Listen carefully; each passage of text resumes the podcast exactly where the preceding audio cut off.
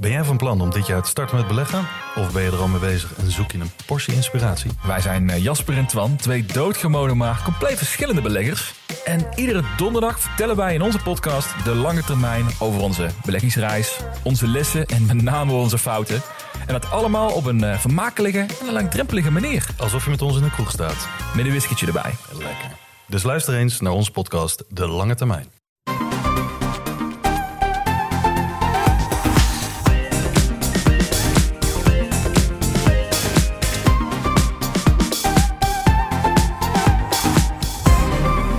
Welkom bij de Bright Podcast van woensdag 18 januari over de trending topics in tech. Mijn naam is Tony en ik zit hier vandaag met Erwin, Hey. Floris Yo. en aan het einde hebben we ook nog kort een gast. Jawel. Eerder deze maand blikten we al vooruit op onder meer de smartphones, de laptops en de e-bikes die we dit jaar verwachten. Zeg maar de hardware. Vandaag eh, staan de content en software op de agenda. En we hebben ook nog nieuws voor je over de nieuwe MacBooks en ChatGPT. We gaan beginnen. We beginnen bij het betere bingevoer, series en films en de grotere games die we dit jaar verwachten. Ja, we gooien ze lekker door elkaar.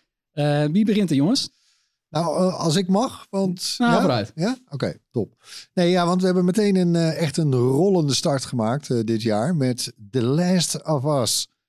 Dat deze week op HBO Max van start is gegaan. De serie is een verfilming van de gelijknamige, ja, eh, het wordt al omschreven als een survival horror game van, eh, van Naughty Dog, hè, de studio. Eh, samen opgekocht door PlayStation inmiddels. Hè, dus Ja, al maar- jaren, ja. Eh, maar ja, die games die worden toch echt wel tot, de tot de beste van de afgelopen tien jaar gerekend. En dat is niet alleen omdat die gameplay van die games nou zo goed is, maar ook omdat ze verhalen zo knap in elkaar steken. Allemaal perspectiefwisselingen en zo. En ja, het is echt, eh, echt next level. En ja, ik vermoed ergens dat dat ook wel zal hebben bijgedragen aan, eh, aan het feit dat de verfilming, in tegenstelling tot de meeste verfilmingen, niet waar? Ja, Ja, dat is zo, zo, goed, eh, hè? zo geslaagd is. Ja. Regie is in de handen trouwens van Greg Mazin. Die kun je misschien kennen van de onverprezen miniserie Chernobyl. Mijn god, wat was die goed. Eh, en eh, gamebedenker Neil Druckmann van Naughty, die kijkt dan over zijn schouders mee. En de hoofdrollen zijn voor Pedro Pascal. Waar zit hij allemaal wel? eh, die zit echt overal in tegenwoordig. Hè? Ja. Maar goed, die speelt Joel. En Bella Ramsey, die we misschien nog wel kennen van Game of Thrones. Ze is een paar jaar ouder geworden, maar goed. Die speelt Ellie. Ja, het zijn in totaal negen afleveringen. En ik durf wel te zeggen, ik, ik nomineer hem nu alvast wel voor de shortlist hoor. Voor eh, beste series van het jaar, denk Ja. ik hoor. Ja, Erg vroeg. Het is heel vroeg, ja, maar, er ja, is een oké. gigantisch eh, hype om, omheen eh, Ja. ontstaan de afgelopen dagen. ja, ja, er is ook veel marketing natuurlijk. Ze hebben een grote perscampagne gedaan. Eh, heel veel eh, mensen hebben eh, screeners gekregen. En, maar goed, ja, nou, nou ja. Het moet wel goed zijn. Ja, precies. Eh, Ja, het was ook een van de populairste games van het decennium. Dus dat hebben ze goed gedaan. Ze weten dat er dan al überhaupt al meer aandacht voor komt, toch? Ja, en ze hebben heel veel game media uitgenodigd ook om dan dus die serie Ja. vroeg te komen bekijken. Krijg je veel ja, dan ga je wel met Wij waren ook bloot. uitgenodigd, maar ik kon toevallig niet, omdat iedereen had vakantie en ik mocht het fort niet verlaten. Nee. Maar ja, ja, en de Jammer, grap hè? is ook, ik heb, ik heb die eerste aflevering inmiddels ook gezien. Eh, als je daarnaar kijkt, en die game heb ik toevallig een paar maanden geleden nog gespeeld. En toen kwam de, de Deel re- 1 ook, Ja, deel notabene. 1. Ja, toen kwam die remake uit. Eh, het zit bijzonder dicht op de materie. Ja. Dus zij weten echt wel wat de sterke kanten van het verhaal ook zijn. Ja, het is ook, het is, het ja, het, het is geen uniek verhaal of zo. Maar ze hebben gewoon net de juiste noten raken ze om er toch een heel boeiend en mooi verhaal van te maken. En ook, het, ja, het is een nageestig Nou ja, vooral. kijk, je hebt natuurlijk bij heel vaak bij games van... eh ja, it's a post-apocalyptic world en eh, je bent een soldier en nou, boom, go. Ja. That's it. Dat is het verhaal. Ja. Terwijl hier, weet je, man, mijn god, weet je, je gaat... Hè, want dit is natuurlijk ook deel 2 verschenen. Deel 3 Ja. is in de maak van, de, van het spel. Ja, het is echt, het is echt meeslepend, Ja. wil ik bijna zeggen. Hè. Je gaat ook, vooral in deel 2, hè, dan ga je een, eh, een heel aantal levels zit je in eh, personage 1. Ja. Opeens switch je terug, in de tijd ook, naar een ander personage. ja, het is heel goed gedaan. Ah, het zit zo goed in elkaar, joh. En het begint met één aflevering, want ik heb Ja. die, eh, die games niet gespeeld, maar ik denk toch even kijken. En ja, ik zag meteen al, oh ja, dit is weer zo'n serie, elke week één aflevering. Ja. Maar die eerste aflevering is heel erg goed te doen, ook als je niet van het genre met zombies en zo houdt. Ja, dat is dat, daar was ik wel Mijn, benieuwd eh, naar. mijn vrouw keek ook mee. Nou, die had het zwaar hoor. Toen, eh, ja, oh, wacht, nee. Ik Nee, zal, ik ja, ik had hetzelfde. Ja, ik had hetzelfde met mijn vriendin. Die keek ook mee. Ja, ik wist wat er ging gebeuren. Ik Ja. had het zwaar. Maar ik dacht van, nou ja, het- het- kijken of het haar ook raakt. Ja, Ja. ook. Het is universeel. In, eh, in dit verband trouwens ook nog even een kleine tip. Eh, dat is de wekelijkse recap eh, van de podcast Skip Intro. Die, eh, die hebben de- op dit moment eh, op maandagavond hebben zij wekelijks een recap show over The Last of Us. Dat is een Nederlandse podcast, toch? Ja. Ja, de, de, de, de grap is dat de makers die jij noemde, die hebben zelf van HBO ook een podcast mogen maken. Dus die, dus die blikken op hun eigen eh, serie eh, terug ook elke week. Heel nou apart. ja, kan ook boeiend zijn natuurlijk Ja. toch, hè? Met allemaal behind the scenes verhalen, Ja, denk ik. ja. En, eh. Destijds luisterde ik elke week trouw naar de Lost podcast. Was fantastisch. ja, oh ja, je Ja. is te lost. Oh Komt man. allemaal weer terug. Ja, breek mijn bek niet open. Oké. Ja, en dan, eh, want we gaan een beetje pingpongen vandaag. Ja, met je films, series, games afwisselen. Ja, en we lopen ook een beetje de kalender af. Eh, dus ik begin aan het begin van het jaar. Deze maand nog verschijnt namelijk al eh, de eerste best wel grote game, Dead Space. De remake. Eh, Dead Space uit 2008 is een van de beste titels eigenlijk in het survival horror genre. Zeker dat in de ruimte. Dat is bijna een apart genre inmiddels. Ze hebben dat eigenlijk wel gewoon gedefinieerd. Ze hebben die hele game opnieuw opgebouwd. Ja, grotendeels dezelfde opzet wel. Maar dan veel mooier, betere belichting. Veel slimmere vijanden, nieuwe gameplay onderdelen. Dus, dus ze hebben er echt weer een moderne game van gemaakt. Want er, nou ja, er is heel veel veranderd. De afgelopen jaren natuurlijk op gamegebied. Maar de insteek blijft hetzelfde. En die is ook gewoon sterk. Je, ja, je zit in je eentje op een groot ruimteschip, ruimtestation. Eh, en er zijn allemaal ruimtezombies en andere engerts. En ja, daar moet je toch van afkomen. Altijd En, weer die eh, zombies heen. altijd weer die zombies, ja. Blijft, eh, ja. Doet, doet me ook een beetje denken eh, way back aan Half-Life. Was dat ook niet op een ruimtestation? Of was dat in Eh, een, nee, was in een eh, bunker? ja, was in zo'n bunker. oh ja, ja, in de woestijn. de Doom variant, zeg maar. Ja. Oké. Dus de, maar het is altijd narigheid. En Dead Space ook, ja, het is heel vet. Je hebt allemaal lampjes op dat pak. En dat weet je, dus je hebt geen HUD interface met een, met een levensbalkje. Maar je hebt gewoon lampjes op de rug van het poppetje. Nou, allemaal heel vet gedaan. En die, die remake verschijnt al op 27 januari. Voor eh, Windows, Xbox XS en de PlayStation 5. Series X en Series S. Ja, oké. Top. Ja. Eh, als ik mag, Tony, ik heb Ja. nog een eh, wildcard. Jij bent weer aan de beurt, inderdaad. Ik heb nog een wildcard. Ehm, ja, ik hou het een beetje kort, maar het is een, een, een retro-futuristische serie. Ja, laat die even inzinken. ja, Retro-futuristisch. ja, dus ja. het is futuristisch, maar dan, even, als ik het zo mag inschatten, denk ik jaren 50. Ja, Ja, een die soort alternatieve jaren 50. jaren nou ja. 50 toekomst, ja. Veel, veel bruine kleuren dan. Ja, ja en hoeden. En, eh, ja. Anyway, die heet Hello Tomorrow. Die gaat op 17 februari van start op Apple TV+. Plus. gaat over een groep verkopers die, ja, ja wel grappig, timeshares eh, verkopen.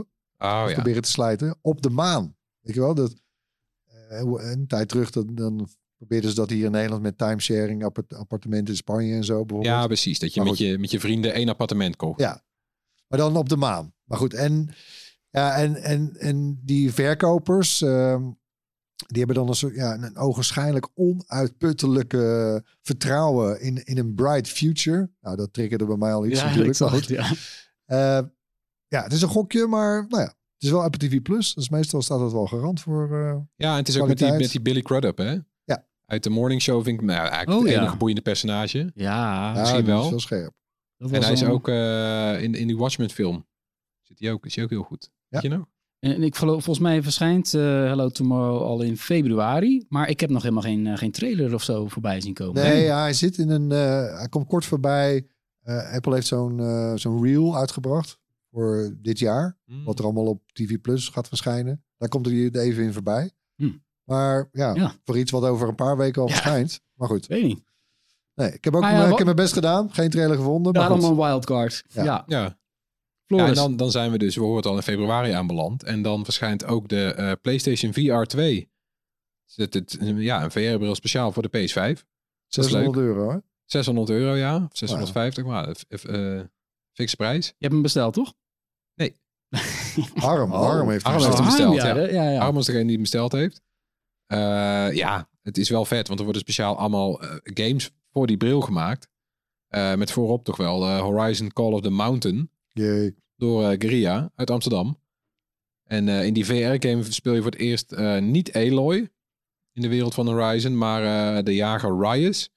Dus in die spelwereld met robotdieren en dan moet je klimmen en puzzelen en schieten en dat allemaal in VR, first person natuurlijk.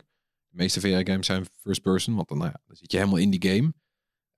En die, nou ja, Call of the Mountain verschijnt samen met die bril op 22 eh, februari. Nou, daar zijn we al super benieuwd naar natuurlijk. Gaan we ongetwijfeld proberen. Ja, En, nee, eh, dat is best wel, eh, heeft best wel wat jaren geduurd voordat ze met die tweede versie kwamen. Want die eerste PlayStation VR, dan ga ik in mijn gedachten terug waar wij toen zaten Erwin, met Bright als redactie. Nou, dat, de- volgens mij was het 2017 of, of 16 zelfs. Zoiets, hè? Ja. Een paar locaties geleden, ja. Precies, ja. Ja, en dat was in technisch opzicht natuurlijk, dat, dat- ja, dat was van tevoren helemaal niet bedacht ook of zo. Dus daar moest je dan, daar, moest, daar hing dan een adapter tussen. Dus je moest een adapter aan je PlayStation 4 Ja. pluggen. En nou, heel veel gedoe.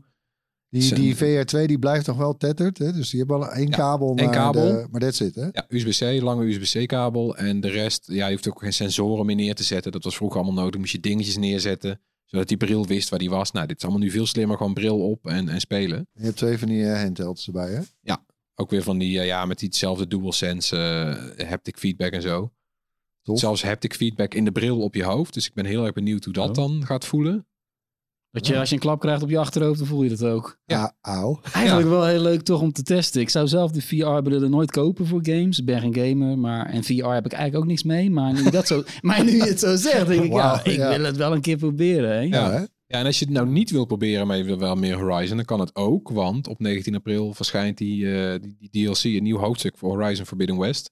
Burning Shores, wel Oh, weer gewoon ja, met zin in. Aloy. Ja, Zin in. Zin in. Ja, jullie zijn echte Horizon-fans, hè? Van die, van Ja. die serie. Ja, Ja, het begint ook wel een mooie franchise, zoals dat heet, eh, te worden. Eh, over mooie franchises gesproken, Erwin. Want jij hebt vast iets van Star Wars eh, op je playlist staan, hè? Uiteraard. ja. Nee, tuurlijk. Ja, ik ben, ik ben eigenlijk eh, nog best wel aan het nagenieten van Endor. Eh, ik luister bijvoorbeeld ook weer naar die podcast eh, More Civilized Age. Eh, die, echt van die super Star Wars eh, fans zijn dat eh, uit Amerika. Heerlijk. Een hele aflevering vanochtend nog geluisterd van twee uur lang over de muziek van Endor. Twee uur. Maar goed, eh, ik, Ja, ben ook, ja. ik ben ook aan het aftellen naar 1 maart. Want dan verschijnt het derde seizoen van The Mandalorian. Jawel, op Disney Plus natuurlijk. En Mando en Grogu, of eh, nou, Baby Yoda, als je, hem, eh, eh, als je die naam was vergeten. Ja, die zijn dus weer bij elkaar. En ze gaan nu naar Mando's thuisplaneet, Mandalore. En dat belooft al wat. Yeah, this is the way. Eh, heel veel zin in. En dan in het najaar, eh, dat is niet het enige van Star Wars. Nee, want dat is tegenwoordig nooit meer het eten. Nee, nooit meer nee, alleen. nee. Ja, precies. Momenteel trouwens loopt er ook die animatieserie, de Bad Batch. Ook best leuk, maar gaat het denk ik niet halen bij de Mandalorian. Maar in het najaar wordt dan ook nog Ahsoka verwacht. Naar het geliefde personage. Dat we in de Mandalorian en in The Book of Boba Fett al voor het eerst in live action vertolkt zagen door Rosaria, eh, Rosaria Dawson. Ja. En wat jou betreft wordt het nooit te veel Star Wars. Nou ja, het hangt er vanaf. Kijk, vorig jaar eh Mandalorian was te gek. Boba Fett was niks. Ja. Kenobi viel tegen. Endor was uitmuntend. Ja. Ja, is ook niet erg dat ze dan, als ze veel doen, zit er ook altijd wel een paar hele goede tussen. Voilà. Ja, ja, vooruit, vooruit. Eh Floris, jij hebt Ja. ook iets van Star Wars, toch? In jouw game ja want het, is, het is, zijn niet alleen series, het is ook eh, games. Dus we hebben dit jaar hebben we, en ook best wel snel al. eh, De films Star- doen ze niet meer aan, hè? Nou, bijna niet. Hè. Er Nou. staan er nog steeds geen gepland. Het was Ja. ooit waren het films, ja, maar dat, dan kom er nou nog maar eens om. Ja, Star Wars Jedi Fallen Order, die, die kwam in 2019 uit. Nu hebben we het vervolg, Star Wars Jedi Survivor. eh, weer met een Jedi, Cal Kestis. We zitten tussen de delen 3 en 4. Dus zeg maar die periode waarin al die Jedi nou ja, of uitgemoord of opgejaagd worden. Jij bent een van de laatste Jedi en je wordt opgejaagd. Die was echt nog zo'n leerling. eh, eh, nou ja, een apprentice was je ja inderdaad, zo'n een padawan. Eh, nou ja, en, en je ziet in het eerste deel hoe dat dan allemaal gekomen is. En nu, eh Cal Kestis kan meer, weet meer, begrijpt ook dat hij opgejaagd wordt, maar die wil ook best wel een soort van wraak of zo. Nou ja, ik ben, ik ben wel benieuwd het heen gaat. Want die, Want hij is ook hij is wat ouder nu dan. Hij is wat ouder. Dan Die in de- vorige eerste game- game. ja, en die eerste game was echt wel verrassend. Ja, als je die nu gespeeld hebt, doe dat vooral. En het vervolg verschijnt dus binnenkort. Ja, het is ook een heel lekker. Je bent gewoon een Jedi en het voelt ook alsof je een Jedi bent. Je hebt een lightsaber, je hebt al die force krachten. Die kan je dan een beetje oplevelen en zo, zodat je steeds meer kan. Vijanden eh, wegduwen, eh, naar je toe halen, eh. Nou, het voelde allemaal super vloeiend. Dus ik verheug me hier ontzettend op. En het verschijnt ook alweer snel, want Star Wars Jedi Survivor komt op 17 maart uit. Voor eh, Windows, Xbox Series XS en PlayStation 5. Ja. Vind ik ook goed Nou, nieuws. ik had, eh, ik had naar aanleiding, ik had laatst, eh wat het de vorige week volgens mij ook al was de tip van Harm, hè? Was ja, het dit dat je, die, eh, dat je hem bij PlayStation En, Plus... eh, ja, dat ben ik dus ook gaan doen. Want Fallen Order, hè, dus dat eerste deel is nog steeds te koop, maar kost gewoon nog steeds 49 euro. ja, vaak is dat zo, dus ja. ik heb gewoon een PlayStation Plus genomen voor een maand. Hoeveel kost dat eigenlijk? Ja, wat was het net? Tientje? Tientje, zoiets, ja. Ja. Ja, dan, ga ik, dan speel ik gewoon dat spel helemaal uit. En dan zeg ik het erop. Oh. Ja. Ja, en, en zoals jij dit spel nu omschrijft trouwens, Floris, is dit niet... eh, ja, moet er geen Star Wars VR-game komen? Voor die PlayStation VR 2? Ja, die komt er ook. Ja, precies. Ja, dit, maar dit is een VR-game die al bestaat voor de PC. Maar dat is wel inderdaad een... eh, ja, dan speel je volgens mij ook... Ik weet niet, ook weer iets met... Je komt Darth Vader tegen. Maar het is eerlijk gezegd, net als met de series, is het met Star Wars games ook een beetje een soort hit or miss. Ja. Eh, die, die Fallen Order was de, ja, bijna onverwacht. En Ja. toevallig een soort heel erg goed. Voornamelijk single play. En eh ja, steekt gewoon goed in elkaar. Maar ja, die weet Ja. het eigenlijk nooit. Nee, en je merkt wel dat er... Ik heb het idee dat er wel een opwaartse lijn in zit. Want er komen steeds meer mensen nu aan het roer te staan. Ook helemaal tot boven. Die zijn opgegroeid met Star Wars. En die dit op, op, op waarde weten te schatten. In plaats van dat ze denken van... Oh, we gaan voor die Star Wars fans... Weer eens even een gamepje maken. Ja. Je merkt Ja. echt dat mensen nu denken van... Nou, als, het, als ik het voor het zeggen had... Dan, dan zou het zo gaan. Ik heb nog een, een soort Star Wars lijntje, een tintje. Eh, want in dezelfde week dat die game verschijnt, eh, die Floris omschreef, eh, verschijnt ook eh, de film 6565 in de bioscoop. Eh, Adam Driver heeft de hoofdrol. En die kennen we natuurlijk eh, onder meer als Kylo Ren uit de, hè, de, de laatste trilogie van de Star Wars films. Eh, maar in 65 speelt hij een astronaut die crasht op een onbe- ja, onbekende planeet. Maar wat blijkt? Dat is aarde. Hè, dat is de planeet aarde, maar dan 65 miljoen jaar geleden. Ah, Ja, en wat liep er toen nog rond? Dino's. Juist. Ja. ja. Dus dat, nou Dat ja. kwam goed uit voor de film. En hij heeft dan Nee. ook een, een soort, ja, een youngling bij zich. Een meisje. Doet een beetje denken aan de Last of Us trouwens in dat, in dat opzicht. Maar, en eh, ja, nou ja, ik ben wel benieuwd. Dit is een soort eh, Star Wars meets Jurassic Park. Ja. Ja, goed. nee, dat hebben ze wel. Ja, of Planet of the Apes. Hè? Dat je ergens crasht en het blijkt gewoon de aarde te zijn. Ja, ja, inderdaad. Ja. Star Wars meets Jurassic Park meets Apes. Oké. Maar eh, oké, en dan nog een week later, dan eh, krijgen we in de bioscoop eh, de vierde John Wick film met Keanu Reeves. Ja, eh, ja, ik vind het altijd wel lekker hoor, eerlijk gezegd. Is natuurlijk, Nou, eh, hoor, lekker schieten. ja, het zijn geen hoofdvliegers, maar Nee, eh, Lulverhaal eromheen met die heerlijk, moordenaars. Maar ja, heerlijk. prima. Ja, en dan begin april volgt de Super Mario Brothers movie. Ja, ja. Nou ja, zoals ze zegt, de meest, meestal zijn gameverfilmingen een beetje meh.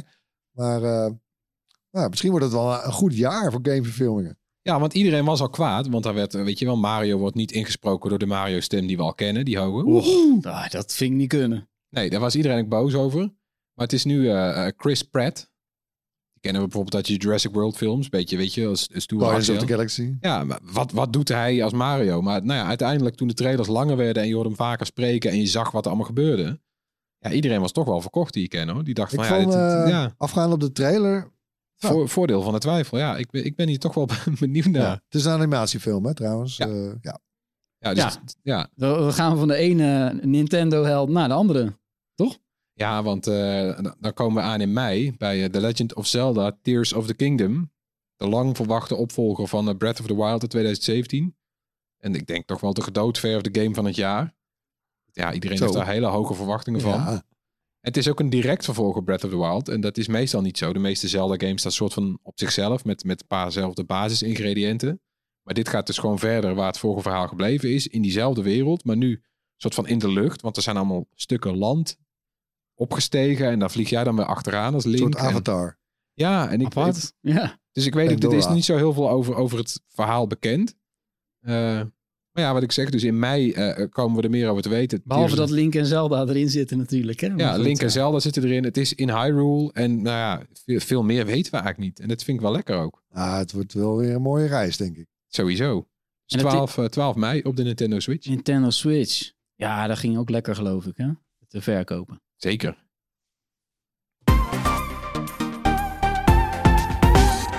We gaan zo weer door over games en series. Maar nu even een korte boodschap van onze sponsor. En dat is deze week Y-Food.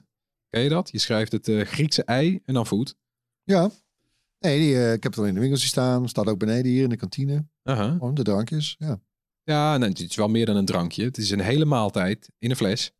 En bij Y-Food noemen ze het eh, smart food. Dat moet jou ook wel aanspreken, toch? Tuurlijk. Ja. Ik heb, vroeger droomde ik altijd van astronautenvoeding. Dat vond ik zo, vond ik zo'n super efficiënt idee, weet je wel? Van één hapje en dat je dan een soort alle benodigde voedingsdelen binnenkreeg, toch? Ja. Ja. Maar eh, eh, de smaak, ze hebben allemaal verschillende smaken, toch? Acht, acht smaken, eh, zoals vanille en banaan. Maar ook bijvoorbeeld de bessen en kokos. Lekker, lekker. Maar, eh, want ik lees hier ook wel wat dingen over online. En er is ook vooroordelen over, kun je, zou je kunnen zeggen. Eh, Ja. Is het nou echt zo dan, dat ik dan geen boterham meer hoef te smeren of zo? Of, eh, Nou ja en nee. Eh Y-Food bevat 26 vitamine en mineralen. Dus alles wat je lichaam nodig heeft. En het geeft ook een vol gevoel. Daar hebben ze het ook op ontwikkeld. Maar Y-Food zegt dat het niet hun bedoeling is om elke dag jouw zelfgemaakte lunch te vervangen. Dit is meer zeg maar voor die gevallen waarin je even geen tijd hebt om zelf zijn boterham te smeren. Of iets te maken. En dan is een flesje Y-Food alsnog een stuk gezonder dan een patatje of een zak chips of een chocoladereep. Ja, nou ja, daar kan ik me wel in, eh, daar kan ik me ook wel in vinden. Ehm, en ik, ik ken die geval ook wel, net zoals vandaag, hè, de podcastdag bij ons, woensdag. Woensdag podcastdag. Ja. Dat nemen we altijd op zo'n beetje rond de lunch, net daarna. Ja, het schiet er ook wel eens bij in. Ja. Ja, en met een hongerklop eh, podcast opnemen is ook niet leuk, kan ik je zeggen. Maar ehm, oké, en, en want waar is, bedoel, ik heb het, zie het hier in de kantine staan, maar waar is het allemaal nog meer te koop dan? Ja, het ligt in veel supermarkten en ook op stations en tankstations kan je tegenwoordig Y-Food kopen. Eh, maar je kan het het beste bestellen online, want dan heb ik korting voor je natuurlijk.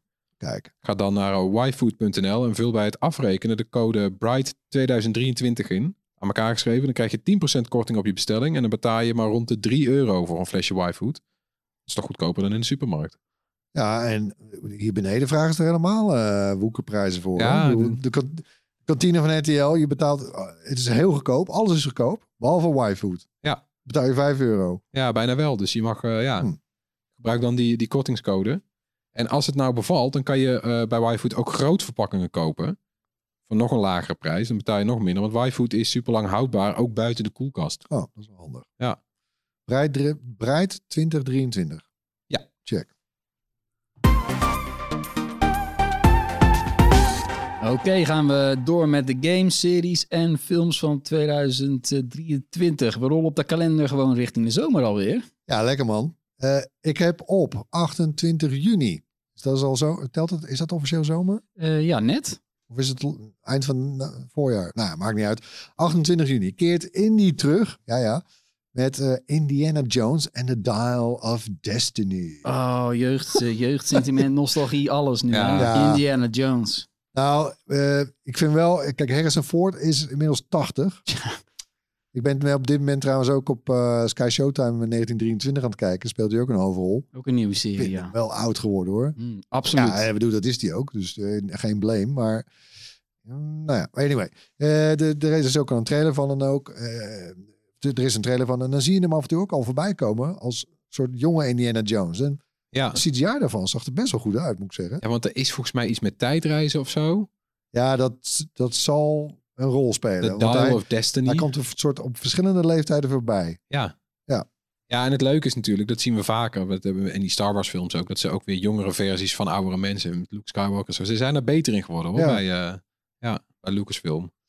Anyway, maar een film waar ik dan eerlijk gezegd nog iets meer naar uitkijk, eh, die verschijnt een maand later in juli, is Oppenheimer van Christopher Nolan. Eh Cillian, of, eh, Cillian Murphy, bekend van Peaky Blinders onder andere, speelt eh, de bedenker van de atoombom, hè? Robert Oppenheimer. Er zijn ook sterke bijrollen voor Matt Damon, Robert Downey Jr. Ja, en Nolan kennende. Heb je die trailer toevallig gezien, man? Ik zat er alweer helemaal in. Ja, Dat wordt gewoon echt weer episch. heb je gelijk, want Nolan heeft een beetje een hekel aan CGI. Hè? Die wil zoveel mogelijk echte effecten. Voor Tenet heeft hij ook een echt vliegtuig opgeblazen. En Nou, nu ik hou me hard vast eh, wat hij voor deze film heeft moeten doen. zeggen, heeft hij een atoombom opgeblazen dan voor Hij- deze? Heel Nou, klein, heel kleintje. Hij heeft, ja, het, kennelijk heeft hij wel een waterstofbom in de woestijn tot ontploffing gebracht om, een, eh, om zo'n mushroom cloud te krijgen. Oké. dus als je een mushroom cloud in die film ziet, dan is dat echt. Ja, met slaat IMAX eh, ja. camera's gefilmd. Ja, dus ik ben daar ook wel heel benieuwd naar, ja. En eh, nou ja, dan kom- komen we weer terug op de games. Waar ik ook benieuwd naar ben, is de Starfield. Want dat wordt de eerste totaal nieuwe game van ontwikkelaar Bethesda. In meer dan 25 jaar tijd. Hè? Hoe Ja. dan? Ja, Bethesda Hebben ze maakt 25 jaar eh, lang niks gedaan? Jawel, maar steeds vervolgen en sequels. Oh, en dan ja. weer een vervolg, weet je, een vervolg op Fallout en een vervolg op de Elder Scrolls. Ze hebben heel lang kunnen teren op Skyrim. Dat is denk ik de game na Doom die op de meeste apparaten verschenen is. Eh, maar Starfield die doet weer eens helemaal wat anders. Eh, het wordt wel weer een open wereld game. Daar zijn ze toch wel goed in. Skyrim heeft een beetje dat ook uitgevonden dat je mag gaan waar je wil. Je mag zelf je avontuur maken. Te gek. Eh, dat kan je nou ook doen. Maar dan eh, niet eh, ja, in alleen een open wereld, maar in een open heelal. Want er zijn talloze planeten, daar kan je naartoe. Eigen inzicht, daar kom je op een planeet, ga je kijken wat er gebeurt. En dan zal iemand je wel aanspreken en die zegt, nou, ik ben, ook weer wat kwijt. En dan mag je dat gaan zoeken of zo. Ja, je mag precies doen wat je zelf wil. En er is ook nog een, een, een hoofdverhaal. Het is mij niet helemaal bekend nog wat er gaat gebeuren. Dat hebben ze ook nog een beetje onder de pet. Maar het, ja, het, het, wordt wel, het wordt wel heel wat. En het komt ergens dit jaar uit. Klinkt heel groots. Het is heel groot ook inderdaad. En het, het moet ook de, de- ja, toch wel de eerste supergrote eh Xbox exclusive worden. Na Halo een beetje. Dit, dit wordt hem wel. En, eh, want ja, het- Bethesda is een tijdje terug overgenomen door Microsoft. En komt die game dus ook eh, exclusief uit voor Windows en de Xbox Series XS. En die staat ook direct op Game Pass. Dus het Oh. wordt echt zo'n Hmm. Game Pass parel. Ook wel goed. Maar we weten dus nog niet precies eh, op welke datum. Nee, ergens dit jaar. Oh, ja. Nee, dat geldt trouwens ook nog. Ik heb ook nog twee, eh, twee series. Eh, is ook de datum nog niet exact van bekend. Maar ja, verwacht ik rond de zomer, in de zomer. Eh, de eerste is het tweede seizoen van Foundation. Mm. op eh, Apple TV+. Plus.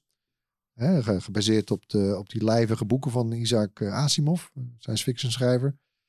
Ja, dat eerste seizoen, ik heb het helemaal uitgekeken. Ik heb ook wel momenten genoten, maar het ging toch ook wel een beetje gebukt onder zijn eigen gewicht, zou je kunnen zeggen. Ja, En, en, en het, echt het grotesk enorme verhaal eh, wat er verteld moet worden. je begrijpt meteen waarom ze zeggen... dit is al tien keer geprobeerd en steeds ja, mislukt. onverfilmbaar, Ja. hè, zeiden ze heel lang. Ja, Als film is het inderdaad niet te doen, denk we ik. proefden het een beetje. Ja, het is toch Eh, college volgen een beetje. Het is echt van, nou laat mij jou eens even schetsen welk heelal ik heb bedacht. Ja, ze proberen dan. Het is een verhaal wat geloof ik duizend jaar eh, Ja. omvat. Nou, Ja. Anyway, ik heb toch wel, ja, nee, ik vond het toch wel ook wel weer gaaf eh, bij Tijd en Weilen. En Ja. nou, eh, seizoen 2. De andere is het zesde seizoen van Black Mirror. Ja, Ze zijn terug, ja. Ja. Het is, ja, Ja. Die zou het bijna zijn vergeten, zo'n paar jaar eh, Ja. geleden. Hè? nee, nou inderdaad. Het, het vorige seizoen, seizoen 5, dat verscheen in 2019. Dat is toch ook alweer even geleden, jongens.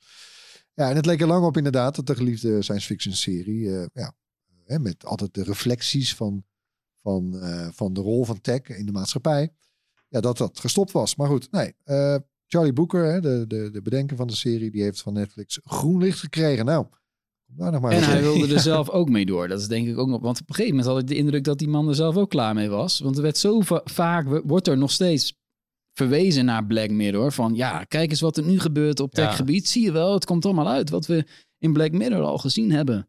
Daar werd hij zelf volgens mij ook wel een keer Ja. eh, klaar, klaar mee. Maar Die indruk kreeg ik is ook, ook inderdaad. echt zo, toch, jongens? Ja, het is een van de meest invloedrijke series onderhand. Ja. Eh, wat ook heel invloedrijk is, waar je ook mee dood wordt gegooid volgens sommige mensen, zijn natuurlijk eh, superhelden. Ja. Ja, nou ja, ja. Eh, je komt er niet omheen. Nee. Ik zou Maar- graag willen, maar... nee, ja. Nou, ik word eerlijk gezegd niet heel erg warm van de line-up eh, dit jaar. Eh, Marvel lijkt, ja, eh, als je mij vraagt, eigenlijk over zijn hoogtepunt heen. En DC lijkt het nooit te gaan halen. Maar, Oh, nu, nu worden een aantal mensen heel boos. ja, dat Blijf zal luisteren. vast. Maar nee, nou ja, kijk, de line-up voor dit jaar. Ik gooi even Marvel en DC door elkaar. Maar Ant-Man and the Wasp, eh Quantumania, Shazam, Fury of the Gods, eh, The Flash, The Marvels, eh, Aquaman en The Lost Kingdom. Ja, het zijn wel ook een beetje de mindere goden, hè? Eh, de enige die ik, nou, waarschijnlijk vrijwel zeker, nou, niet in de bioscoop, maar daarna, zodra die meteen op Disney Plus verschijnt, wel ga kijken, is volume 3 van Guardians of the Galaxy. Daar heb ik toch een beetje een soft spot voor. Die, ja, die soort, soort Brady Bunch in space of soort. Zo'n wacky Ja. gang. Ja. Eh, er komt ook nog een nieuwe Spider-Man animatiefilm. eh, Across the Spider-Verse. Dat multiverse, eh, dat blijft maar een thema, blijkbaar. Ja. Maar goed. En, Floris, een nieuwe Spider-Man game. Ja, dit is denk ik het, het, het Marvel-ding waar ik me dit jaar het meest op verheug. Want die films worden inderdaad, ja... Ze zijn, ze zijn aan, het, aan het bouwen ergens naartoe, maar het duurt volgens mij ook door corona extra lang tot ze eindelijk een keer op een punt komen. Ja, ze zijn mij echt aan het verliezen hoor. Ja, heb het ook een beetje het idee. Maar ja, het- dit, is, dit is weer lekker een, een eigen verhaal wat niet met dit eh, Cinematic Universe samenhangt. Insomniac Games die maakte in 2018 die hele goede Spider-Man game. Zo. Wist niet wat er overkwam. Eh, we hebben een klein vervolg gehad toen de PlayStation 5 uitkwam, Miles Morales. Eh, maar nu krijgen we pas het echte vervolg, waarin Miles Morales en Peter Parker samen de strijd aangaan met Venom. Nou ja, weet je, dat is helemaal af. Dat wil, je, dat wil ik super graag spelen. Dit is ook de eerste eh, Spider-Man game exclusief voor de PS5. Die vorige die kwamen ook voor de PS4 uit. Dus dan moet je je nog een beetje inhouden als developer. Gelukkig zijn de voorraden weer een beetje aangevuld. de voorraad zijn aangevuld. Insomniac is misschien wel de studio die het meeste uit een spelcomputer haalt altijd. Dat zagen we ook al met Ratchet Clank. Dat is net een Pixar film die je kan spelen. Dus ik ben super benieuwd wat, eh, wat Spider-Man 2 gaat brengen. En eh, wanneer precies is nog niet duidelijk. Maar ik zou gokken ergens op de, op de feestdagen pas. Dat duurt nog wel even. November of zo. Zoiets. Moet wel, eh, moet wel voor de feestdagen komen natuurlijk. Ja, daar ga ik wel Ja. van uit. Maar en, en even om dat blokje superhelden af te sluiten, dan eh, kijk ik zelf nog wel het meest, denk ik, uit naar de anti-superhelden serie. Gaat wel over superhelden. Nou. Eh, The Boys op Amazon Prime Video. Hè, dat zijn een soort superhelden, maar eh, je ziet echt een soort de lelijkste kanten van de superhelden. Ja. Zijn eigenlijk allemaal bad guys. Super commercieel. Het is echt heerlijk. Ehm, en daar komt, een, eh, ja, daar komt het vierde seizoen van uit. En ja, ze gaan gewoon all out. Het is nog meer blood, guts en gore. Ze gaan echt, ja, dat gaat helemaal over de top, denk ik. Heerlijk. Wat dan ook content, hè? Maar we zijn er nog niet. Want, is niet ja, normaal. Nee, het, ik, volgens mij is het niet normaal. Nee, Nee. Ik, dat, gevoel bekrijgt me nu wel. Het is maar een kleine greep uit het gigantische aanbod. Wat wij nu hebben gemaakt. Ja, Ja, is echt, eh, want wij, wij kijken vooral naar science fiction eh, qua series en films. nee, dat, de dat merk lijst je, had maar vijf keer zo lang kunnen zijn. Het is niet te geloven. Maar ja, is er nog een klapper helemaal aan het eind van het jaar te verwachten volgens jullie? Nou ja, die, eh, degene die bij mij ook het hoogst op de, op de lijst staat eigenlijk voor, voor heel 2023 is eh, June, part 2. Ja. Ja. Ja. Ja, Dennis Villeneuve, hè, die heeft eh, Frank Herbert's eh, beroemde science fiction boek opgesplitst in een tweeluik. Daar kwam ik eh, tijdens de film van deel 1 eigenlijk pas aan het einde achter. ja dat Ik had me ja. bewust er helemaal niet ingelezen. Oh ja. Dus ik, aan het einde zag ik pas van, eh, Wordt vervolgd. ja, ik denk, oh. Maar goed, dat die, dus de deel 1 verscheen in 2021. Ik moet zeggen, ik kijk hem nog steeds. Om de paar maanden kijk ik die film nog een keer. Helemaal. Ja, helemaal.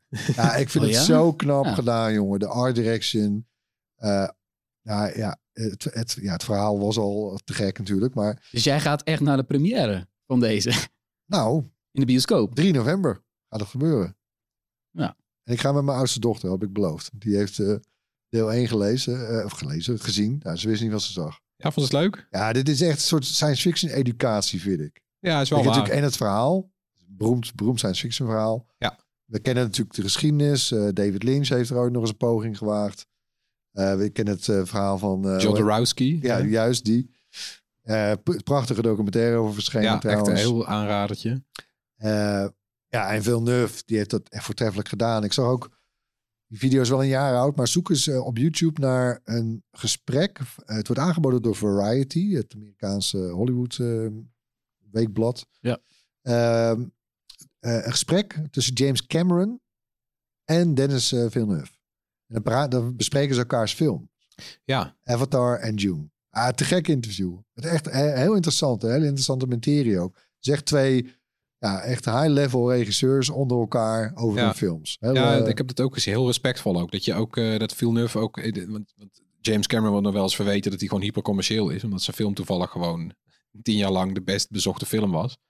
Avatar.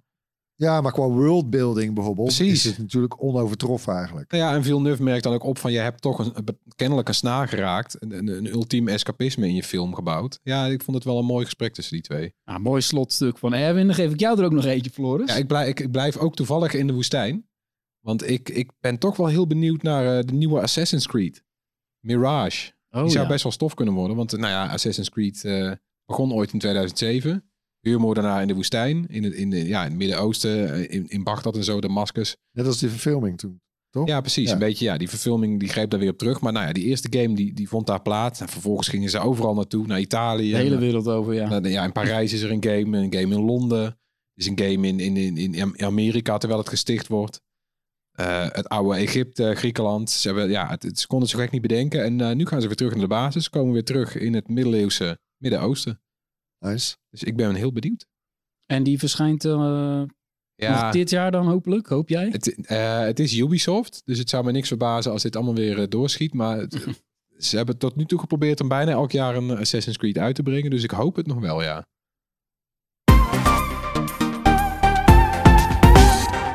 Gaan we zo door met vooruitblikken. Maar nu eerst natuurlijk, zoals elke week, ons hoorspel. Eh daar hoor je elke week een techgeluid en dat mogen jullie dan raden. Dit was het geluid van vorige week.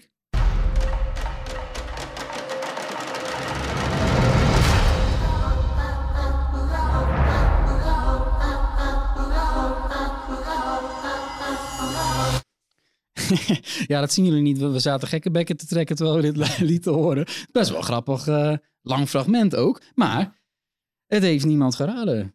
Dat gebeurt ons niet vaak meer. Nee. Dat is dus wel echt een uitdaging voor iedereen die dit hoort. Ja. ja, ja, ja, eh, misschien een hint.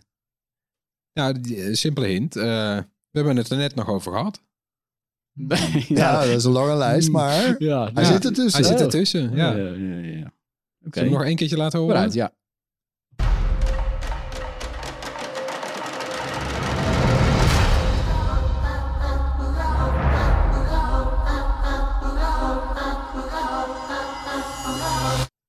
Ja, als je denkt te weten wat het is, stuur ons antwoord. Stuur je antwoord naar ons.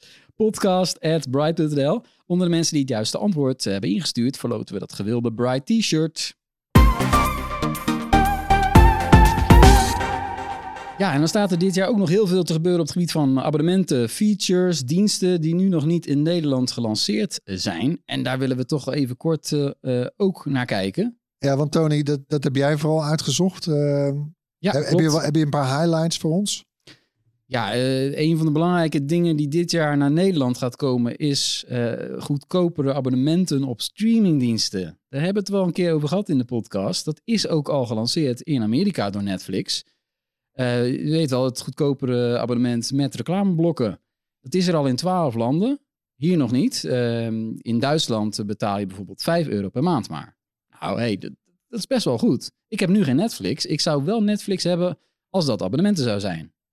Het is nu nog niet, maar ja, daar kijk ik eigenlijk wel naar uit. Eh, is minstens 3 euro goedkoper dan het normale basic abonnement. En ja, jullie kennen, hebben jullie allemaal het dure 4K abonnement. Dat scheelt echt wel een hoop geld. Dat is toch een Dat is belangrijk ook- thema. Ongeveer het allerduurste streamingabonnement wat er is eh, Ja. bij Netflix, het 4K-abonnement. ja, dan krijg je bij het goedkope abonnement is de beeldkwaliteit lager. En je krijgt natuurlijk die 4 minuten reclame per uur. En een iets kleiner aanbod eh, aan films en series. Maar een hele hoop van die, ja, hele hoop van materiaal op Netflix is original. Dus dat wordt ook wel, dat valt mee. Eh, wat ook belangrijk is bij Netflix om te onthouden, is dat ze strenger gaan controleren. Dus als jij je account hebt gedeeld, eh, wachtwoord heeft gestuurd naar vrienden en familie, ja, kan wel eens een probleempje gaan worden. Want ze willen daar maandelijks een extra bedrag voor in rekening gaan brengen als jij je login hebt gedeeld met iemand die buiten jouw huishouden zit. Eh 3 dollar extra eh, in de eerste landen. En dat willen ze al op dit eerste kwartaal wereldwijd gaan uitrollen. Dus daar hoor je binnenkort zeker meer over. Eh, het idee is dat je één locatie als je thuisadres kan instellen. Dus je kan dat wel wisselen als je op vakantie gaat of tijdelijk ergens anders zit. Maar Oh, als het, zo. ja, precies. Ja, je hebt vooral last van, van als je Netflix kijkt op je tv of zo, toch? Het is niet dat ze kan controleren waar je met je telefoon allemaal komt. Nee, en sowieso inderdaad niet op je telefoon, maar dan weten ze dat je bent onderweg en dan, Ja. dan is het allemaal minder belangrijk. Klopt. Eh, ja, Disney komt ook met een nieuw abonnement eh, naar Europa, ook met die reclameblokken. Het probleem is dat dat eh, in Amerika al gelanceerd is in december. En dat het bleek gewoon even duur te zijn als het huidige reclamevrij abonnement. Ja. Want dat werd duurder. Kijk, dus Ja, ik zie oké. erbij al langer. Ik denk dat Disney dan ook zo'n prijsverhoging hier gaat eh, invoeren als ze dat reclameabonnement eh Ik las lanceren. dat, dat RTL en Talpa ook willen dat NL ziet dat ook gaat invoeren. Ja, dat is ook, zit misschien ook nog wel wat in. Videoland heeft het zelf ook. Ja, Videoland Ja. heeft het al, maar Ja. dat ze het voor NL ziet ook willen. En voor NL ziet ook, ja. nou, ik vind het helemaal niks. Nee, jij bent er tegen. Ik ben er echt falikant tegen. De stoom komt uit je oren. eh. Ja. Ja. Ja. De hele streaming-ervaring eh, doet het wel afbreuk aan. Maar ja, Ja. mensen willen ook... Dan is het gewoon eigenlijk gewoon weer tv zoals het was. Maar wij zijn toch Ja. gewoon dan de, de, de afgelopen jaren gepiepeld. Je bent gewoon lekker gemaakt met over dit bedrag kan je dat eh, kopen. Ja, en dan, ja, dan alsof je de Uber hebt dat je alsnog opeens weer los met een creditcard moet gaan betalen in de taxi. Ja, ik vind je, het de heel hele vervelend. belofte was Ja, betaling is geregeld. Ja. Nu bij de streaming geen advertenties meer. Ja, en dan dit. Ja, maar er zijn te veel verschillende abonnementen. En ik hoor jullie ook elke keer weer... Ja, dan, dan hoor ik jullie zeggen... Dit moet je kijken op Disney. Dit moet je kijken op Netflix. En die, heb, die twee heb ik toevallig nu niet. Ja, En als het goedkoper zou kunnen... dan kan ik, kan ik die leuke dingen ja het- kijken. ik vind prima dat ze een goedkoper abonnement met reclames maken. Maar ze moeten niet mijn lopende abonnement elk jaar weer een paar euro gaan verhogen. Omdat ze Nee, dus dat, dat is ook 10.000 de... slechte series maken. eh, Er zijn ook Stroomlijn is die productie gewoon. Want het, Ja, kennelijk, precies. ooit was de belofte... eh, eh, met zoveel gebruikers zijn we kostendekkend en dan kunnen we mooie dingen maken. En nou gaan ze, gaan ze het lopen omdraaien. Men weet dat er ook een andere manier is om, eh, ja, om dit te bes- besturen, zeg maar, de streamingdienst. Dat is gewoon om eh, de kosten eh, omlaag te krijgen. Want waarom zou je de prijzen... Hè, de prijzen moesten ook verhoogd worden, omdat zo gigantisch veel geld wordt uitbesteed eh, ja, aan het productie van al die Ja. originele series. Ja, Netflix vooral. Als je bij En Netflix het is niet kijkt, normaal ja, hoeveel die maken. het is niet En- bij te houden. Nee. Je kan letterlijk niet, als je zelf als je er een dagtaak van maakt, krijg je nog niet alles bekeken wat Netflix uitbrengt. Dus ik hoop dat Netflix minder gaat maken en niet de prijzen verhoogt. Ja.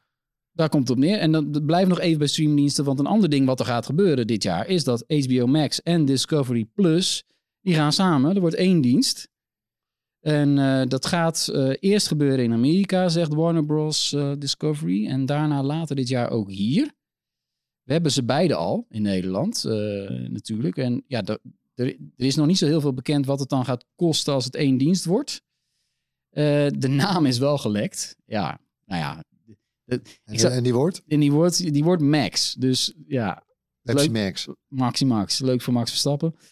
Die zit bij Viaplay, dus dat, dat kan niet. Maar eh, ja, die diensten hebben samen 100 miljoen abonnees al. Dus dat is ook... Omroep Max. ook- ja, ja, misschien mag het in Nederland geen Max heten, nu dat ze zegt. Hey, moeten we nog achteraan. Maar het is officieel nog niet eh, bekendgemaakt. Dat komt pas later. Eh, op zich is HBO Max wel goed van start. Als je 100 miljoen abonnees hebt samen met Discovery, is niet slecht hoor. Nou ja, dat is natuurlijk een andere manier, zeg maar, om, om deze ongekend felle concurrentiestrijd te overleven. Is het gewoon eh, ja, fuseren, toch? Ja. Eh, zodat er daar gewoon de allersterkste overblijven. Dat is ook wat er vast gaat gebeuren, want iedereen gaat lopen hoppen. Nou ja, dat kan niet al die. Ja, weet je, we weten dat de meeste van die streamingsdiensten hebben gewoon eh, alleen nog maar verlies geleden. Dat hou je ook maar zo lang vol, tot je inderdaad zegt van nou, we stoten het af of, of we kopen er nog een op en dan. eh, Ik hoop alleen wel dat bij dat Max, dat dan, eh, ja, dat, dat niet Discovery met, met zijn eh, garage, blinde garage inhoud, ja, Ja, die programma's, series, Ja. eh, dat, dat, ja, dat HBO zeg maar wel de boventoon mag voeren. Ja, dit is een beetje een rare combi hè. Ja. We ja, gaan het zien. Eh, andere streamingdienst gaat over audio, is Spotify. Eh, we hebben het al wel eens over gehad dat Spotify heeft beloofd om te komen met een abonnement met betere audio-kwaliteit. Nou ja, Apple heeft zoiets eh, twee jaar geleden al al. heel hè? lang gelanceerd. En daardoor heeft Spotify zoiets van, ja, het is sowieso niet voor de meeste mensen. Nou, die, die willen er ook geld voor gaan vragen. Ja, die wilden er een hoger bedrag voor Ja. gaan vragen. Ja, Terwijl, ja, dat was de grap toen, hè? Dus ze hebben. Spotify is een tientje, weet je wel. Iedereen heeft het in het hoofd. Spotify, tientje, niet meer over nadenken. Prima, heel populair. Maar Apple die stopt het gewoon in de bestaande prijs. En Apple heeft het gratis bij Apple Music toegevoegd. En ik heb laatst eh, een interview gehad met een topman van, van Spotify. En natuurlijk probeer ik erachter te komen van... komen jullie met dat eh, betere, betere geluidskwaliteit? Spotify Hi-Fi. Zelfs de naam hadden ze al bekendgemaakt. Hè? Dat is het gekke. Ja. Nou, waar blijven jullie? Nou, hij wilde gewoon niks over zeggen. Hè? Echt niet. Maar wel zo van, ja, nee, ja. Nou, er kwam eigenlijk dus niks concreets uit. En dat zegt misschien wel dat het niet heel veel haast heeft. Dus ik moet nog zien of dat er gaat komen. Wat hij wel zei, wat er sowieso wel dan zal komen dit jaar, is dat, er, dat Spotify audiobooks gaat verkopen in Nederland. Dat doen ze al een tijdje in de eerste landen. En eh, ja, mogelijk eh, ja, kan het toch wel belangrijk worden voor de Nederlandse luisterboekmarkt. Het zijn best wel duur namelijk luisterboeken. En je moet ze dus per stuk betalen. Je krijgt ze niet bij abonnement in. Het is echt een aparte dienst waar Spotify op in gaat zetten. Ze komen ook met allerlei uitbreidingen rond uh, podcasts. Daar zijn ze ook best groot in. Uh, en in Nederland, kijk, ze willen geen officiële cijfers geven. Heel lullig is dat natuurlijk. Maar ja, ze zijn echt by far de grootste. Het is echt verbluffend. Dus Ja. ik bedoel, Apple komt niet eens, dat is echt niet eens in de buurt. Het is echt niet te geloven eigenlijk. Ja, dus we, we gaan zien. Eh, eh, wat wel eh, iets is waar ik zelf ook wel naar uitkijk, is eh, 5G. Dan denk je, ja, 5G hebben we toch al? Nee, nee, komt-ie. De huidige 5G is eigenlijk lang niet zo snel als wat het kan zijn. Eh, en daarvoor is namelijk de 3,5 gigahertz band nodig. Dat is een frequentieband. Die wordt dan eindelijk na jaren vertraging deze herfst wordt die geveild. Er mogen telecombedrijven mogen eh, ruimte kopen. En dat zal er dan voor zorgen dat volgens de minister de providers op 1 december de snellere 5G in gebruik kunnen nemen. Ja, dat, dat wordt nog wel lastig om dat te halen, want die veiling is pas in het najaar. Goed, we gaan het zien. Zij roept dat, hè, dus eh, moet kunnen. Eh, nu kon dat allemaal niet in Nederland, terwijl andere landen hebben wel het snellere 5G, omdat die ruimte die was in gebruik voor satellietverkeer voor noodcommunicatie met schepen en vliegtuigen. En dat is, ja, daar zit wat in, dat is ook best wel belangrijk. Daar zou het 5G-netwerk dan op storen. Dus na heel, heel veel gesteggel gaat dat bedrijf eh, die die satellietcommunicatie aanbiedt, die gaat verhuizen van Friesland naar Griekenland. wauw. Ja. Dus die zijn weg. Daar bekijk het maar, ja, denken ze. precies. Nou, dat zal wel, wel een flinke duit gekost hebben ook, denk ik. Maar eh, doordat die dan verhuizen, kunnen wij straks met z'n allen sneller 5G gebruiken. Wat heel fijn is als je in de, in de trein zit en je zit op je laptop en je tettert zo die 5G-verbinding lekker snel. Ja, Ja. want ik moet zeggen, de afgelopen twee jaar heb ik er gereed van gemerkt, eh, als, als ik eerlijk moet zijn. 4G en 5G, het is net zo, ja, het is net ja, zo snel of vind langzaam in het de trein. eh, super geweldig allemaal. nee. Dus goed nieuws wat dat betreft. En dan tot slot Apple natuurlijk. Want ja, eh, Apple heeft gewoon heel veel features en diensten die we in Nederland nog niet hebben. Dat blijft toch een dingetje, hè? Eh, dus ja, ik denk dat bijvoorbeeld de, de, die SOS noodberichten via de satelliet op de iPhone 14, dat mag toch ook wel eens naar Nederland Ja, komen? nou, ik weet het niet. Wat het het laatst... Was daar in een podcast of op de redactie? Maar goed, we hadden het laatst ook een keer over. In Nederland heb je natuurlijk vrijwel overal gewoon bereik. Dus zo noodzakelijk is dat hier niet. Nee, dan In moet je Amerika waar ze zitten of zo. eh, ja. Ja, of Rotterdam maar in Amerika, waar ze, er, waar ze ermee begonnen zijn... ehm, ja, heb je natuurlijk wel heel veel van die blinde vlekken. Ja, gewoon hele national parks waar geen, eh er staat echt geen gsm-paal of zo hoor. Ja. Het is ook in Duitsland, Engeland, Ierland en Frankrijk er al. Maar ja, eh, een andere de- die we waarschijnlijk dan wel, eh, ja, wel interessant kan zijn voor ons, is het zelf mogen repareren van de iPhone en de Mac. Hè? Ja, Ja, al heb ik ook wel gelezen over van dat het ook. Je krijgt een gigantische eh, soort kist opgestuurd. Ja, hoeveel kilo was het ook Ja. weer? Echt niet normaal, hè? En ah, nou ja. ja Het je- lijkt, het lijkt een beetje voor de bühne. En dan mag je zelf namelijk met onderdeeltjes en gereedschap mag je aan de gang. En dan kan jij eh, delen van je iPhone of MacBook eh, kan je dan vervangen. Dat kan al in een hele hoop Europese landen ook, Ja. sinds december. Waaronder in België notabene.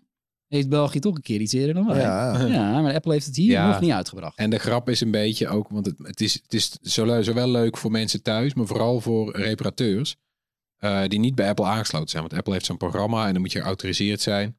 Nou, nu mag ook gewoon elke eh, telefoonwinkel op de hoek, die kan gewoon die spullen bestellen en dan jouw iPhone repareren met echte onderdelen. Want ik weet niet of je wel eens een kapot scherm hebt laten repareren bij zo'n tentje op de hoek. Ja. En dan krijg je een heel raar, eh, wazig LCD-scherm terug als je Ja, dat heb ik ooit gehad. Zo, ja. Die hebben dat je denkt, dat- kijk je bij vrienden op de telefoon en zeg wat is ermee gebeurd? Ja, laten repareren.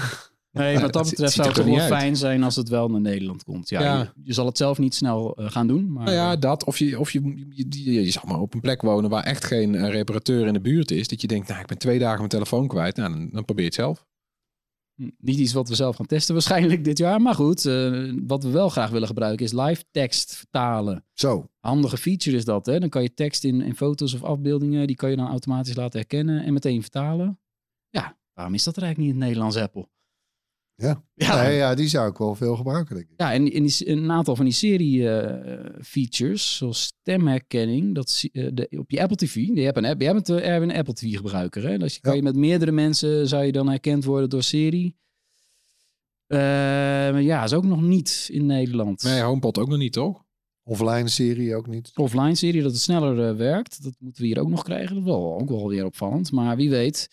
Eh, eentje waar we ook naar uitkijken zijn natuurlijk de weermeldingen van de weer-app van Apple. Ja, Ja. Die, die app is verbeterd. Maar geef mij ook even een melding als het gaat regenen of hagelen of zo, toch? Ja, want ik heb het in het buitenland meegemaakt. Dan zie je gewoon, als het gaat regenen, zie je voor het komende uur per minuut hoe hard het regent. Ik wil dat. Ik ben zo iemand met een hond die, ik wil precies zien wanneer dat blokje is. Dat ik even snel naar buiten kan. Het, he- het bizarre daaraan is dat een stukje van Zeeland het wel heeft. Want die zitten dan, ja, dat geloof je niet, maar dat is echt zo. Die zitten dan op een stuk waar het gaat met blokjes of blokken, vierkante blokken. En een stuk Zeeland valt Oh. wel eronder. Ja, Ja, die zitten, die ja. zitten net in Engeland natuurlijk. Ja, heb ik al gelezen, ja. Meteorologisch zitten die Ja, in Engeland. Ja, dat zal wel. Leuk, hè? en dan de laatste waarvan Apple, wat misschien wel naar Nederland komen, misschien ook niet. Want we wachten er al een tijdje op. Apple News en Apple Fitness Plus. Dat zijn ook twee diensten die we nog niet hebben. Best wel een lijstje zo, hè? Ja. Ja, ja Apple News, dat, ja. ehm, ik, ik weet niet of dat ooit gekomen hoor. Ik bedoel, Ik heb daar niks van is toch gehoord. Zo'n klein taalgebied, Nederlands. En dan eh, die, die, die, nou, aan de andere kant, als je, twee, als je een deal wil maken met twee, eh, met DPG en Mediahuis, dan ben je er al ongeveer. Maar Ja, Ja, je hebt in Nederland Ja, niet veel concerts. ik wil het nodig. zelf ook wel hebben voor al die Engelse titels. Ja, Nee, dat is het vooral. Ja, dat vind ik jammer. Ik spreek ook Engels toevallig. Dus Ja, en daarom is het zo raar dat je Oh, die, ja? die fitness... Ja, ehm, very good. ja. dat je die fitnesscursus ook niet gewoon in het Engels kan doen, joh. Kom op, hé. eh. ja, maar het is best wel leuk. Dan kan je dus gewoon Ja. je Apple Watch koppelen aan je Apple TV. En dan houdt hij automatisch precies bij of je goed meedoet.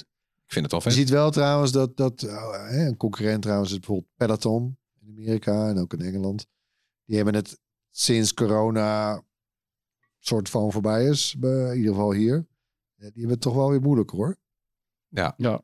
Die kregen vooral, hè, die wisten vooral veel abonnees te winnen in die tijd, in die twee coronajaren. Ja, pittig. Ja. Nou, wij hebben eigenlijk nu nog niks gehoord over Apple News en Apple Fitness. Maar ja, we mogen altijd blijven hopen, toch jongens? Dus Ja, hoor. vooruit.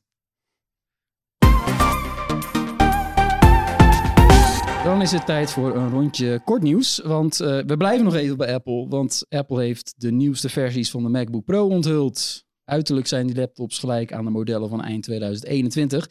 Intern zijn ze wel geüpdate natuurlijk naar de snellere M2 Pro en M2 Max chips. En dan kwam Apple ook nog met de nieuwe Mac Mini, ook met eh, M2 chips. Tja, Erwin, Nou, ik, ik had het goed hè.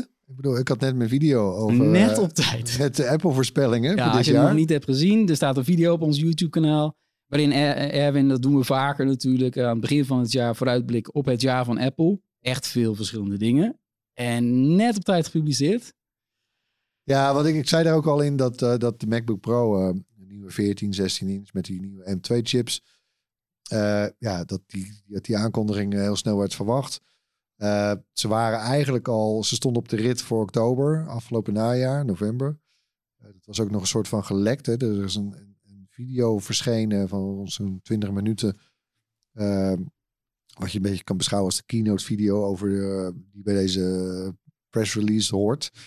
En had de een of andere link Goochum gezien dat in de, in de naam of in de URL stond oktober 2022. Oeh, Kortom, leuk hè? nou, had, ja, dit Ja, had eerder dat geweest. was de eh, oorspronkelijke planning dus. ja. Maar goed, ja, nee, de M2 chips, ehm, M2 Pro, M2 Max. Ik vond wel leuk dat, eh, dat je dus nu ook voor de Mac Mini, eh, dat je, er komt een versie met de M2 chip, maar ook eentje met de M2 Pro chip. ja. Dat is wel geinig. Eh, die met de gewone M2 die begint bij 719 euro voor de Mac Mini. Eh, die met de M2 Pro bij 1569. Dat is een hoop geld, denk je. Maar hè, dan kun je ook een MacBook Air voor kopen. maar- die, ja, die heeft dan een M2 chip. Dus die Mac Mini is dan wel eigenlijk sterker. Hè? Ja. Ja, en ik, die, die, die M2 Mac Mini, die is echt niet duur. Die is volgens mij goedkoper dan de, de M1 Mac Mini. Dat moet, ja, dat moet ik even researchen, wat ook daar nou de eh, prijs van was. Ja, maar hij is Eh, niet, volgens mij in ieder geval niet gestegen. Nou, dat is al een uitzondering. Het is al een want, uitzondering, eh, ja. jeetje, mina. Ja, Alles is tegen. Behalve de Apple TV. TV maar goed. ja. We En gaan je- eh, die nieuwe apparaten gaan we wel eh, testen. Dat wel. Ja, gaan we iets mee doen. Ik hoop dat we weer een recensie-exemplaar krijgen met de, de meeste RAM. Dat was de vorige keer ook. De vorige keer Dat was is het meestal zo, ja. volgens mij 32 of 64 gig. Nu is het eh 96 gigabyte werkgeheugen. ja. Hallo.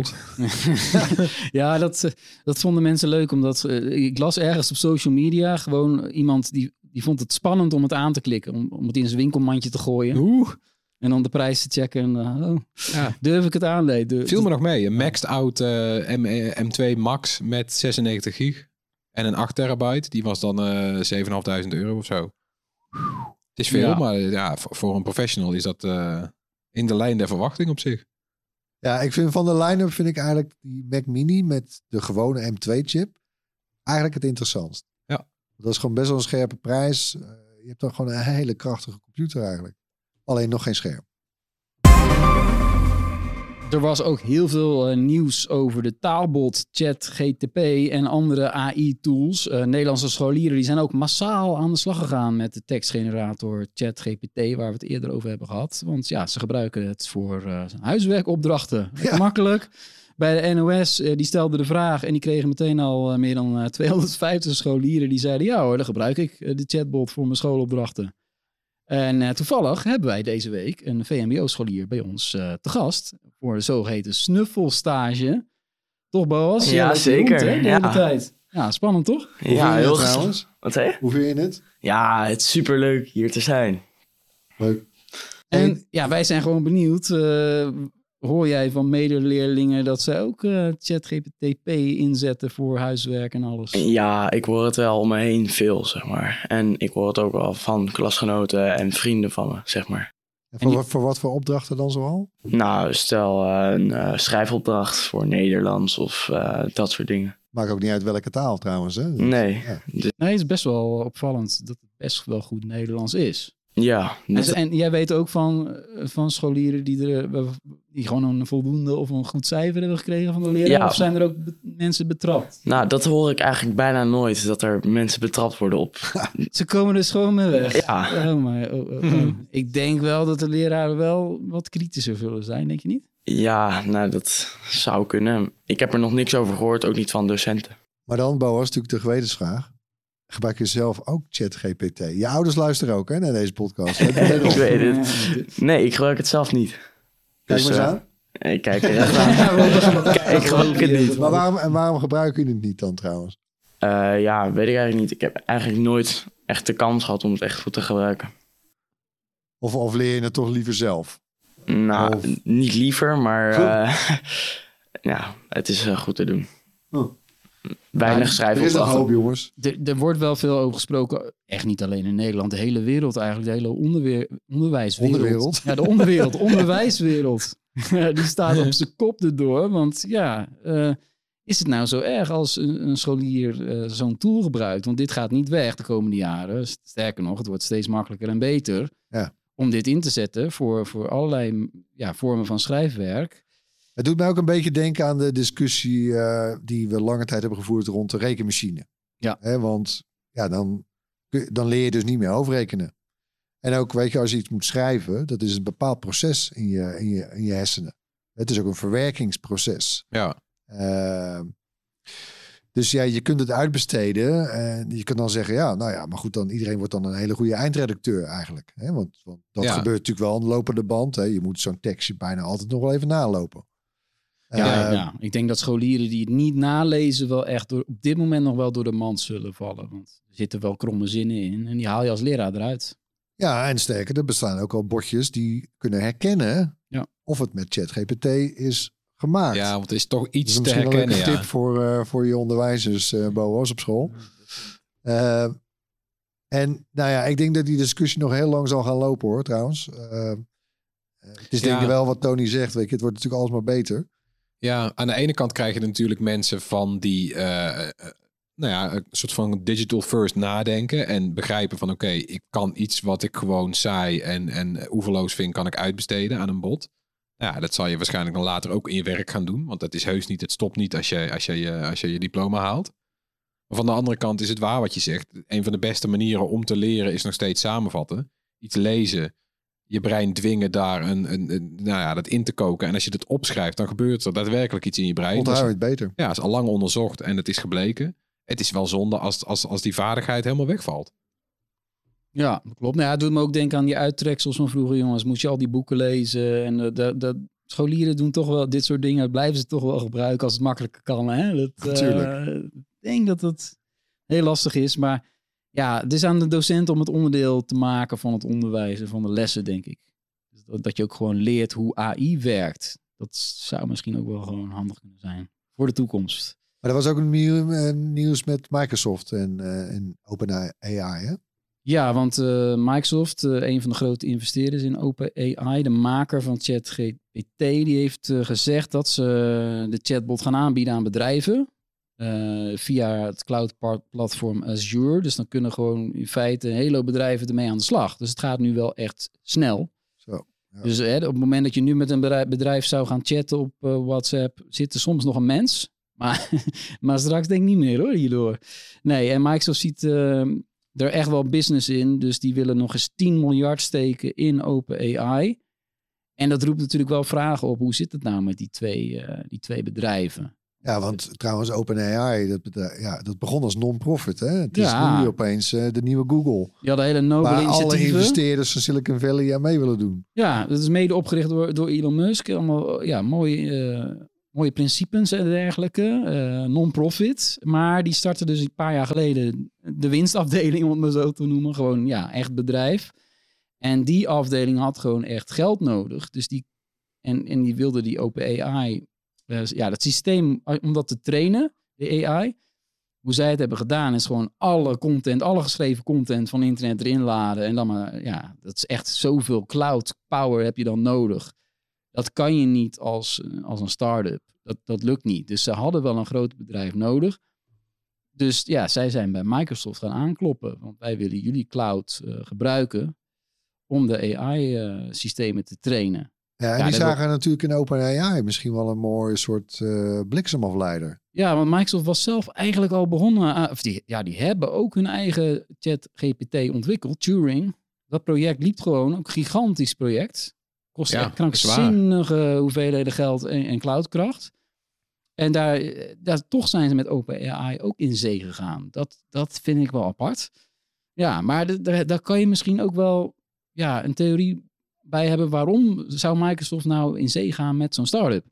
Zij hadden zelf eh, in 2016, en dat is een hele hoop mensen misschien vergeten, lanceerde Microsoft ook al zo'n chatbot met AI. Die heette TAI, T-A-I. Greg, en daar hebben we toen over geschreven, omdat dat ding vloog de hele tijd uit de bos met, bocht met allerlei Ja. ja. krankzinnige racistische Ja. dingen en zo, weet je wel. Ja, die was na een dag riep ze al nazi-dingen. Ja. En dat ging natuurlijk de hele wereld over, want Microsoft is zo'n grote partij. En ja, dus de toekomst van technologie is... Ja, ja, iedereen vond het leuk om daar natuurlijk aandacht aan te besteden. Van kijk eens waar het naartoe gaat, jongens. Ja, dan heb je ineens heb je eigenlijk een soort van geintje, een probeerseltje gedaan. En dan ineens Wordt je... een PR, een PR, eh, ja, PR-dingen en ineens is je beurskoers... eh, ja, ja. PR-blamage. Ja, Ja. dus wie- misschien zit dat er ook wel achter. Ja, Natuurlijk zit er gewoon geld in en je kan er geld aan verdienen, maar dat zit er ook wel achter. ChatGPT is ook niet foutloos, absoluut niet. Er Nou, is want bedenk je nou, die scholieren die er nu mee opgroeien, bij wijze van spreken. Als Open, OpenAI dadelijk zegt van, eh, nou jongens, het, het gaat eens rondjes voorbij. Ja. Ja, Ja, dat gaat gebeuren. Dat gaat gebeuren natuurlijk. Als zij de gratis Ja, offline halen, dan eh, ja, precies. eh, weet je, de, er gaat heel veel fout ook. Hè? Dat vind ik toch wel grappig. Eh, die rel die Microsoft destijds had met de chatbot, komt toch ook wel weer terug nu met ChatGPT eh, op allerlei manieren. Dus er zijn ook co- conservatieven in Amerika, daar zul je ze weer hebben. Die zitten nu eh, massaal te klagen de afgelopen dagen. Van ja, deze chatbot is links, weet je wel, woke. Kan allemaal niet. Nou ja, dat- ze vinden hem te woke. ja, precies. Juist dat soort dingetjes wilde Microsoft natuurlijk eigenlijk niet direct mee geconfronteerd worden. Ja, Ja. daar ga je. Ja, bliksemafleider. Ja, het is Ja. echt, lijkt mij echt eh, een bliksemafleider geweest. Ze hebben het zelf. hele hoop andere partijen gaan precies dit ontwikkelen. Hè? Want het is absoluut iets wat je kan nabootsen als je maar genoeg uh, cloudkracht hebt. Maar naast rellen en ophef, de, eerste rechtszaken zijn er ook al. En die heb je ook nog eens. Er is een rechtszaak gestart door drie uh, kunstenaars in Amerika. Um, tegen de makers van verschillende AI-tools. Niet OpenAI in dit geval, maar uh, wel uh, Stable Diffusion en Midjourney. Dat zijn van die bekende tools, daar kan je plaatjes mee genereren. Dan typ je wat commando's en dan komen echt fantastische plaatjes voorbij. Een paar seconden genereer je digitale kunst. Maar ja, die, die systemen die zijn getraind met miljarden plaatjes die van internet zijn geript. En hebben ze nooit iemand toestemming gevraagd. En een hele hoop van die afbeeldingen komen van kunstenaars. Die ze bijvoorbeeld op hun eigen Instagram of uh, sites hebben gezet. Ja, daar is uiteindelijk een AI-systeem mee getraind. Dat een regelrechte concurrent wordt voor een hoop digitale kunstenaars en illustratoren en ontwerpers en noem het maar op. Die hebben echt en ook weer die nu nog gratis is, maar dadelijk misschien ook wel tegen betaling ja, dat, daar zit ook een. Uiteindelijk zijn het bedrijven die gaan winst maken. Ja. Sowieso. Ja, want het is heel raar. Je kan ook gewoon intypen van maak een afbeelding van Star Wars, maar dan in de stijl van uh, een Disney-film. We zouden eigenlijk gewoon alle bewoners ter, ter wereld zouden een soort massale class action kunnen ja. lanceren. Ja, want nou, jouw site is ook gescreept, Tony. Die van mij ook. Als je het over tekst hebt, uh, wat ik van, uh, van ChatGPT wat je daarvan hoort is dat ze gewoon, ze hebben gewoon alles, hebben ze gewoon. Alles wat openbaar op internet stond, of het jouw blog, ja, blog is uit 1999. Nou? Of... 800 gigabyte aan tekstbestanden las ik. Nou, dat is veel hoor. Want je, je weet zelf hoe klein een tekstbestandje is, een paar kb. Dat moet enorm veel zijn. Ja, en deze, deze kunstenaars, uh, ja, die, die zijn deze zaak gestart om te kijken of het stand houdt volgens de Amerikaanse wet. Want die uh, AI-bedrijven, die beroepen zich nu allemaal op fair use. Ja, sure, zou ik ook zeggen als ik u was. Want dat is een uitzondering in de Amerikaanse auteurswet. Ja, het is niet direct copyright schending, want ja, we genereren toch nieuwe afbeeldingen en we gebruiken het wel om iets te trainen. Maar ja, een trainen. Trainen? Van, ja, te trainen van een AI-systeem. Ja, de, dus de wet misschien niet helemaal duidelijk over. Ja, ja, een soort uh, loophole. Ja, maar in Nederland hebben we bijvoorbeeld al geen fair use. We hebben wel het citaatrecht. Dat is een, bijvoorbeeld als je een paar zinnetjes uit een ja, artikel dat gaat hier helemaal niet maar op. Dat geldt niet. Dus ja, wordt hartstikke spannend. Uh, een rechtszaak over AI. En gelukkig dus, ja, voor Microsoft gelukkig dat ze er zelf niet bij betrokken zijn.